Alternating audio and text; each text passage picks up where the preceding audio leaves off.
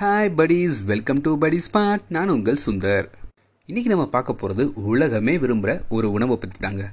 ஆமாம் நூறு billion packet வந்து இந்த உணவு விற்பனை ஆகுது அப்படின்னா இந்த உணவோட தேவை உலக அளவில் எவ்வளவு முக்கியமாக இருக்கும்?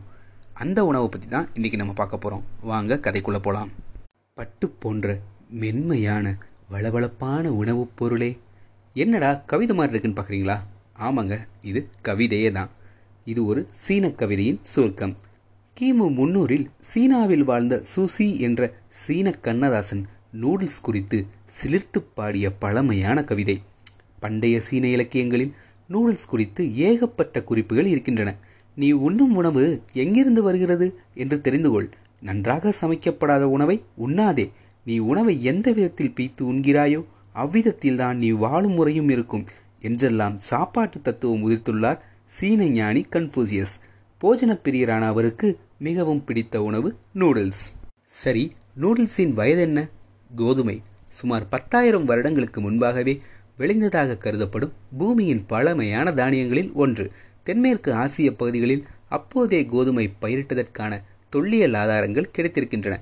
கிமு ஐயாயிரம் ஈராக்கில் கோதுமை செழிப்பாக விளைந்திருக்கிறது. மஞ்சள் நதியை மையமாக கொண்டு உருவான சீனர்களின் நாகரிகத்திலும் கோதுமையே முக்கிய விளைபொருள். கிமு நாலாயிரம் சமயத்திலேயே சீனர்கள் கோதுமையை மாவாக அரைத்து அதை கொண்டு விதவிதமான உணவுகள் சமைத்து திருப்தியாக உண்டிருக்கிறார்கள். அப்படி கோதுமை மாவை கொண்டு சீனர்கள் உருவாக்கிய ஒரு உணவே நூடுல்ஸ்.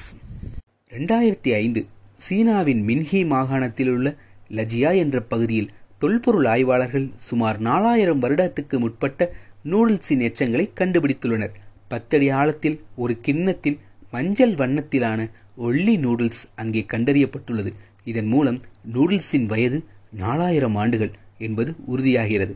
அப்போதே சீனர்கள் மிக நேர்த்தியாக நூடுல்ஸ்களை தயாரித்து சிறப்பாக உண்டிருக்கின்றனர் சீனாவில் பட்டுச்சந்தையின் பல இடங்களில் இருபத்தி நாலு மணி நேரமும் இயங்கும் நூடுல்ஸ் கடைகள் இருந்திருக்கின்றன. வெளிநாட்டு பயணிகளும் வியாபாரிகளும் அங்கே இலைப்பாரி நூடுல்ஸ் உண்டு பசியாறி இருந்திருக்கின்றனர். என்கிறது பதிமூணாம் நூற்றாண்டு வெனிஸ் நகர பயணி மார்க்கோபோலோவின் பயணக்குறிப்பு இவர் தனது இருபத்தி நாலு ஆண்டுகள் பயணத்தை முடித்துக்கொண்டு மீண்டும் இத்தாலிக்கு திரும்ப சென்றபோது நூடுல்ஸையும் எடுத்துச் சென்று ஐரோப்பிய கண்டத்தில் அறிமுகப்படுத்தினார் என்ற கருத்தும் உண்டு. சீனர்களது பாரம்பரிய நூடுல்ஸில் பல வகைகள் உள்ளன. அவற்றின் பின்னணியில் சுவாரஸ்யமான கதைகளும் உள்ளன. சௌமீன் நல்ல தமிழில் சொன்னால் பல்லாண்டு வாழ்க நூடுல்ஸ். இது மிக நீளமான நூடுல்ஸ். பிறந்தநாள் அன்று இந்த நீளமான நூடுல்ஸை சாப்பிட்டால் ஆயிலும் நீளமாக அமையும் என்பது சீனர்களின் நம்பிக்கை. நூடுல்ஸ்களின் இலை அறுபடாமல் சாப்பிட வேண்டும் என்று நினைப்பார்கள். ஒரு வீட்டில் ஆண் குழந்தை பிறந்தால் அன்று இந்த நீல நூடுல்ஸை சமைத்து அதை உண்பது சீனர்களின் பாரம்பரிய வழக்கம். இஃபு என்று இப்போது சீனர்களால் அழைக்கப்படும் இவ்வகை நீல நூல்ஸ்கள் அவர்களது புத்தாண்டு கொண்டாட்ட விருந்திலும் இடம்பெறுகிறது. புத்தாண்டில் கிடைக்கும் மகிழ்ச்சி அந்த ஆண்டு முழுக்க நிலைத்திருக்க வேண்டும் என்று நீல நூடுல்ஸை வெட்டாமல் அப்படியே சமைத்து சாப்பிடுகிறார்கள். அடுத்ததாக லியாங் மியான் என்பது ஒரு குழுகுழு நூடுல்ஸ். சீனாவை ஆட்சி செய்த ஒரே பெண்ணரசி உசட்டின் பேரழகி டேங் வம்சத்தைச் சேர்ந்தவள். ஆசை நாயகியாக அரண்மனைக்குள் நுழைந்து அரசியல் செய்து கவிழ்க்க வேண்டியவர்களை கவிழ்த்து சில பல கொலைகளுக்கு பின் பேரரசியாக உயர்ந்தவள். தகிதகிக்கும் இந்த பேரழகி ஊ கண்டுபிடித்ததே இந்த குழுகுழு நூடுல்ஸ் என்று ஒரு கதை சொல்லப்படுவதுண்டு. பேரரசர்கள் ஏகப்பட்ட பெண்களுடன் அந்த புறத்தை பராமரித்தது போலவே பேரரசி ஊவும் பல காதலன்கள் நிரம்பிய அந்தப்புறம் ஒன்றை தனக்காக பராமரித்து வந்தாள். அதில் ஒரு காதலன் சாங் சங் சாங். அன்றைக்கு ஊவின் பிறந்தநாள். காதலனை அழைத்து கொண்டு உணவருந்த சென்றாள். அன்று வெயில் அதிகம். ஆகவே சுட சுட நூடுல்ஸ் உண்ண பிடிக்கவில்லை. சற்றே யோசித்தவோ சமையலறைக்குள் புகுந்தாள். நூடுல்ஸ் சமைக்கும் மாஸ்டரும் மரியாதையுடன் வழிவிட்டார்.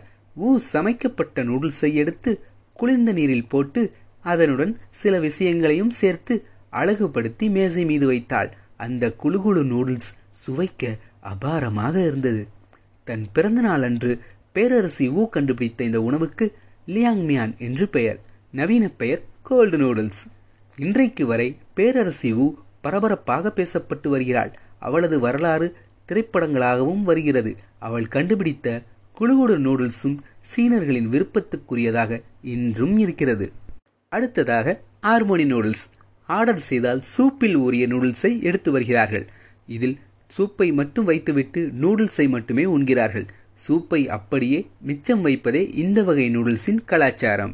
அடுத்ததாக டண்டன் இது சீனாவின் இன்னொரு வகை பாரம்பரிய நூடுல்ஸ் ஆயிரத்தி எண்ணூற்றி நாற்பத்தி ஒன்றில் சிஜுவான் என்ற சீன நகரத்தில் மக்கள் தொழில் ஏதுமின்றி கஷ்டப்பட்டு கொண்டிருந்தார்கள். அப்பொழுது சென்பவோ என்ற வியாபாரி பிழைப்புக்காக தன் வீட்டிலேயே நூடுல்ஸ் தயாரித்து அதை மூங்கில் கம்புகளில் தொங்கவிட்டு நூடுல்ஸ் வாங்கலையோ நூடுல்ஸ் என்று தெரு தெருவாக சென்று வியாபாரம் செய்தார். டான் என்றால் சீன மொழியில் மூங்கில் என்று பொருள். அதுவே டேண்டன் நூடுல்ஸாக எளிய மக்களிடையே புகழ்பெற்றது இப்போது சீனாவில் பெரிய ரெஸ்டாரண்ட்களில் மெனுவிலும் டண்டன் நூடுல்ஸ் இடம்பெற்றிருக்கிறது. சீன மக்கள் chilli pepper sauce soya sauce கொஞ்சம் ஊறுகாய் சேர்த்து இவ்வகை நூடுல்ஸை ஆவி பறக்க விரும்பி சாப்பிடுகிறார்கள். சீன நூடுல்ஸை பொதுவாக மூன்று வகையாக பிரிக்கலாம்.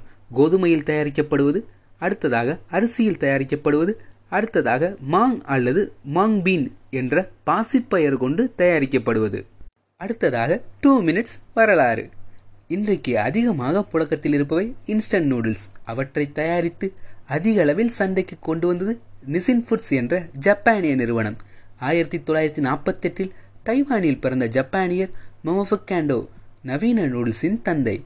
சட்டென சில நிமிடங்களில் தயார் செய்யும் ராமன் என்ற இன்ஸ்டன்ட் நூடுல்ஸை ஆயிரத்தி தொள்ளாயிரத்தி ஐம்பத்தெட்டில் சந்தைக்கு கொண்டு வந்தார். இதன் இப்போதைய சந்தை பெயர் டாப் ராமன். ஒரு கப் அதனுள் மசாலா சேர்க்கப்பட்ட நூடுல்ஸ். சுடுதண்ணீர் சேர்த்தால் போதும். பசி தீர்க்க உணவு ரெடி. உதடுகளுக்கிடையே நூடுல்ஸை உரியலாம். இதுதான் இன்றைய தலைமுறையினர் அதிகம் விரும்பும் கப் நூடுல்ஸ் இதையும் மொமோஃபுகாண்டோ தான் ஆயிரத்தி தொள்ளாயிரத்தி எழுவத்தொன்னில் அறிமுகப்படுத்தினார். கற்பனை வளத்துடன் புதிது புதிதாக எதையாவது கண்டுபிடித்து கொண்டே இருக்கும் ஜப்பானியர்கள் இருபதாம் நூற்றாண்டில் தங்களுடைய ஈடு இணையற்ற கண்டுபிடிப்பாக பெருமையுடன் சொல்லிக் கொள்வது இன்ஸ்டன்ட் நூடுல்ஸை தான்.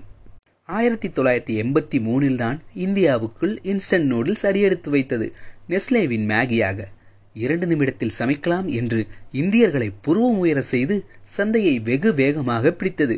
ஜூலியஸ் மேகி இவர் சுவிட்சர்லாந்தைச் சேர்ந்தவர். ஆயிரத்தி எண்ணூற்றி எழுபத்தி ரெண்டில் தன்னுடைய தந்தையின் மில்லை நடத்த ஆரம்பித்தார். அப்பொழுது அங்கே நடந்த தொழில் புரட்சியால் நிறைய பெண்கள் வேலைக்கு வந்தனர். அதனால் அந்த பெண்களுக்கு வீட்டில் சமைப்பதற்கான நேரம் குறைந்து போனது. அந்த பெண்களின் நிலையை மனதில் வைத்து புரதச்சத்து அதிகம் கொண்டு சமைப்பதற்கும் ஜீரணமாவதற்கும் எளிதான ரெடிமேட் உணவை தயாரித்தவர் ஜூலியஸ் மேகி.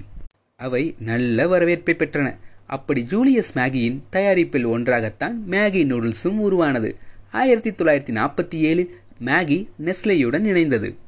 தென்கொரியாவைச் சேர்ந்த சாம்யுங் ஃபுட்ஸ் நிறுவனம் உலகளவில் நூடுல்ஸ் விற்பனையில் நம்பர் ஒன் இடத்தில் இருக்கிறது. இந்தோனேஷியாவின் இண்டோ ஃபுட் தென்கொரியாவின் நாங்ஷிம் நிறுவனங்கள் அடுத்தடுத்த இடங்களில் இருக்கின்றன நான்காவது இடத்தில் இருப்பது நெஸ்லே இந்தியா. உலகில் அதிக அளவில் இன்ஸ்டன்ட் நூடுல்ஸ் விற்பனையாகும் நாடு சீனா. அடுத்த இடம் இந்தோனேஷியா. இரு நாடுகளும் உலக இன்ஸ்டன்ட் நூடுல்ஸ் சந்தையில் சுமார் ஐம்பத்தி ஐந்து சதவீதம் விற்பனையை தக்க வைத்திருக்கின்றன. ரெண்டாயிரத்தி இருபத்தி ரெண்டில் உலகளவில் நூற்றி இருபத்தாறு புள்ளி எட்டு பில்லியன் நூடுல்ஸ் பாக்கெட்டுகள் விற்பனையாகும் என்றால் உலக மக்களின் நூடுல்ஸ் பசியை புரிந்து கொள்ளலாம். ஒரு காலத்தில் இன்ஸ்டன்ட் நூடுல்ஸ் என்பது விலை உயர்ந்ததாக இருந்தது. இன்றைக்கு உலகின் மிக மலிவான உணவுப் பொருட்களில் அதுவும் ஒன்று. ஒருவர் ஒரு ஆண்டு முழுக்க உணவாக இன்ஸ்டன்ட் நூடுல்ஸை மட்டுமே உண்டு வந்தால் அவருக்கு ஆகும் செலவு வெறும் நூற்றி நாற்பது அமெரிக்க டாலர்கள் தான் என்கிறது ஒரு புள்ளி விவரம். என்னங்க நூடுல்ஸோட கதையை கேட்டிங்களா? இந்தியாவில் பேச்சுலர்ஸோட முக்கிய உணவுப் பொருளே இந்த நூடுல்ஸ் தான். மூணு வேளையும் அதை சமைச்சு சாப்பிட்டவங்கெல்லாம் இருக்காங்க. பேச்சுலர்ஸ் மட்டும் இல்லை கல்யாணமானவங்களில் ஆம்பளைகளுக்கு பெரிய வரப்பிரசாதமே இந்த நூடுல்ஸ் தான். ஏன்னா வீட்டம்மா கூட சண்டை போட்டால் நம்மளே சமைச்சு சாப்பிட்டுக்கலாம்ல. இன்னைக்கு எங்கள் வீட்லேயும் நூடுல்ஸ் தாங்க. உங்கள் வீட்டில் என்ன?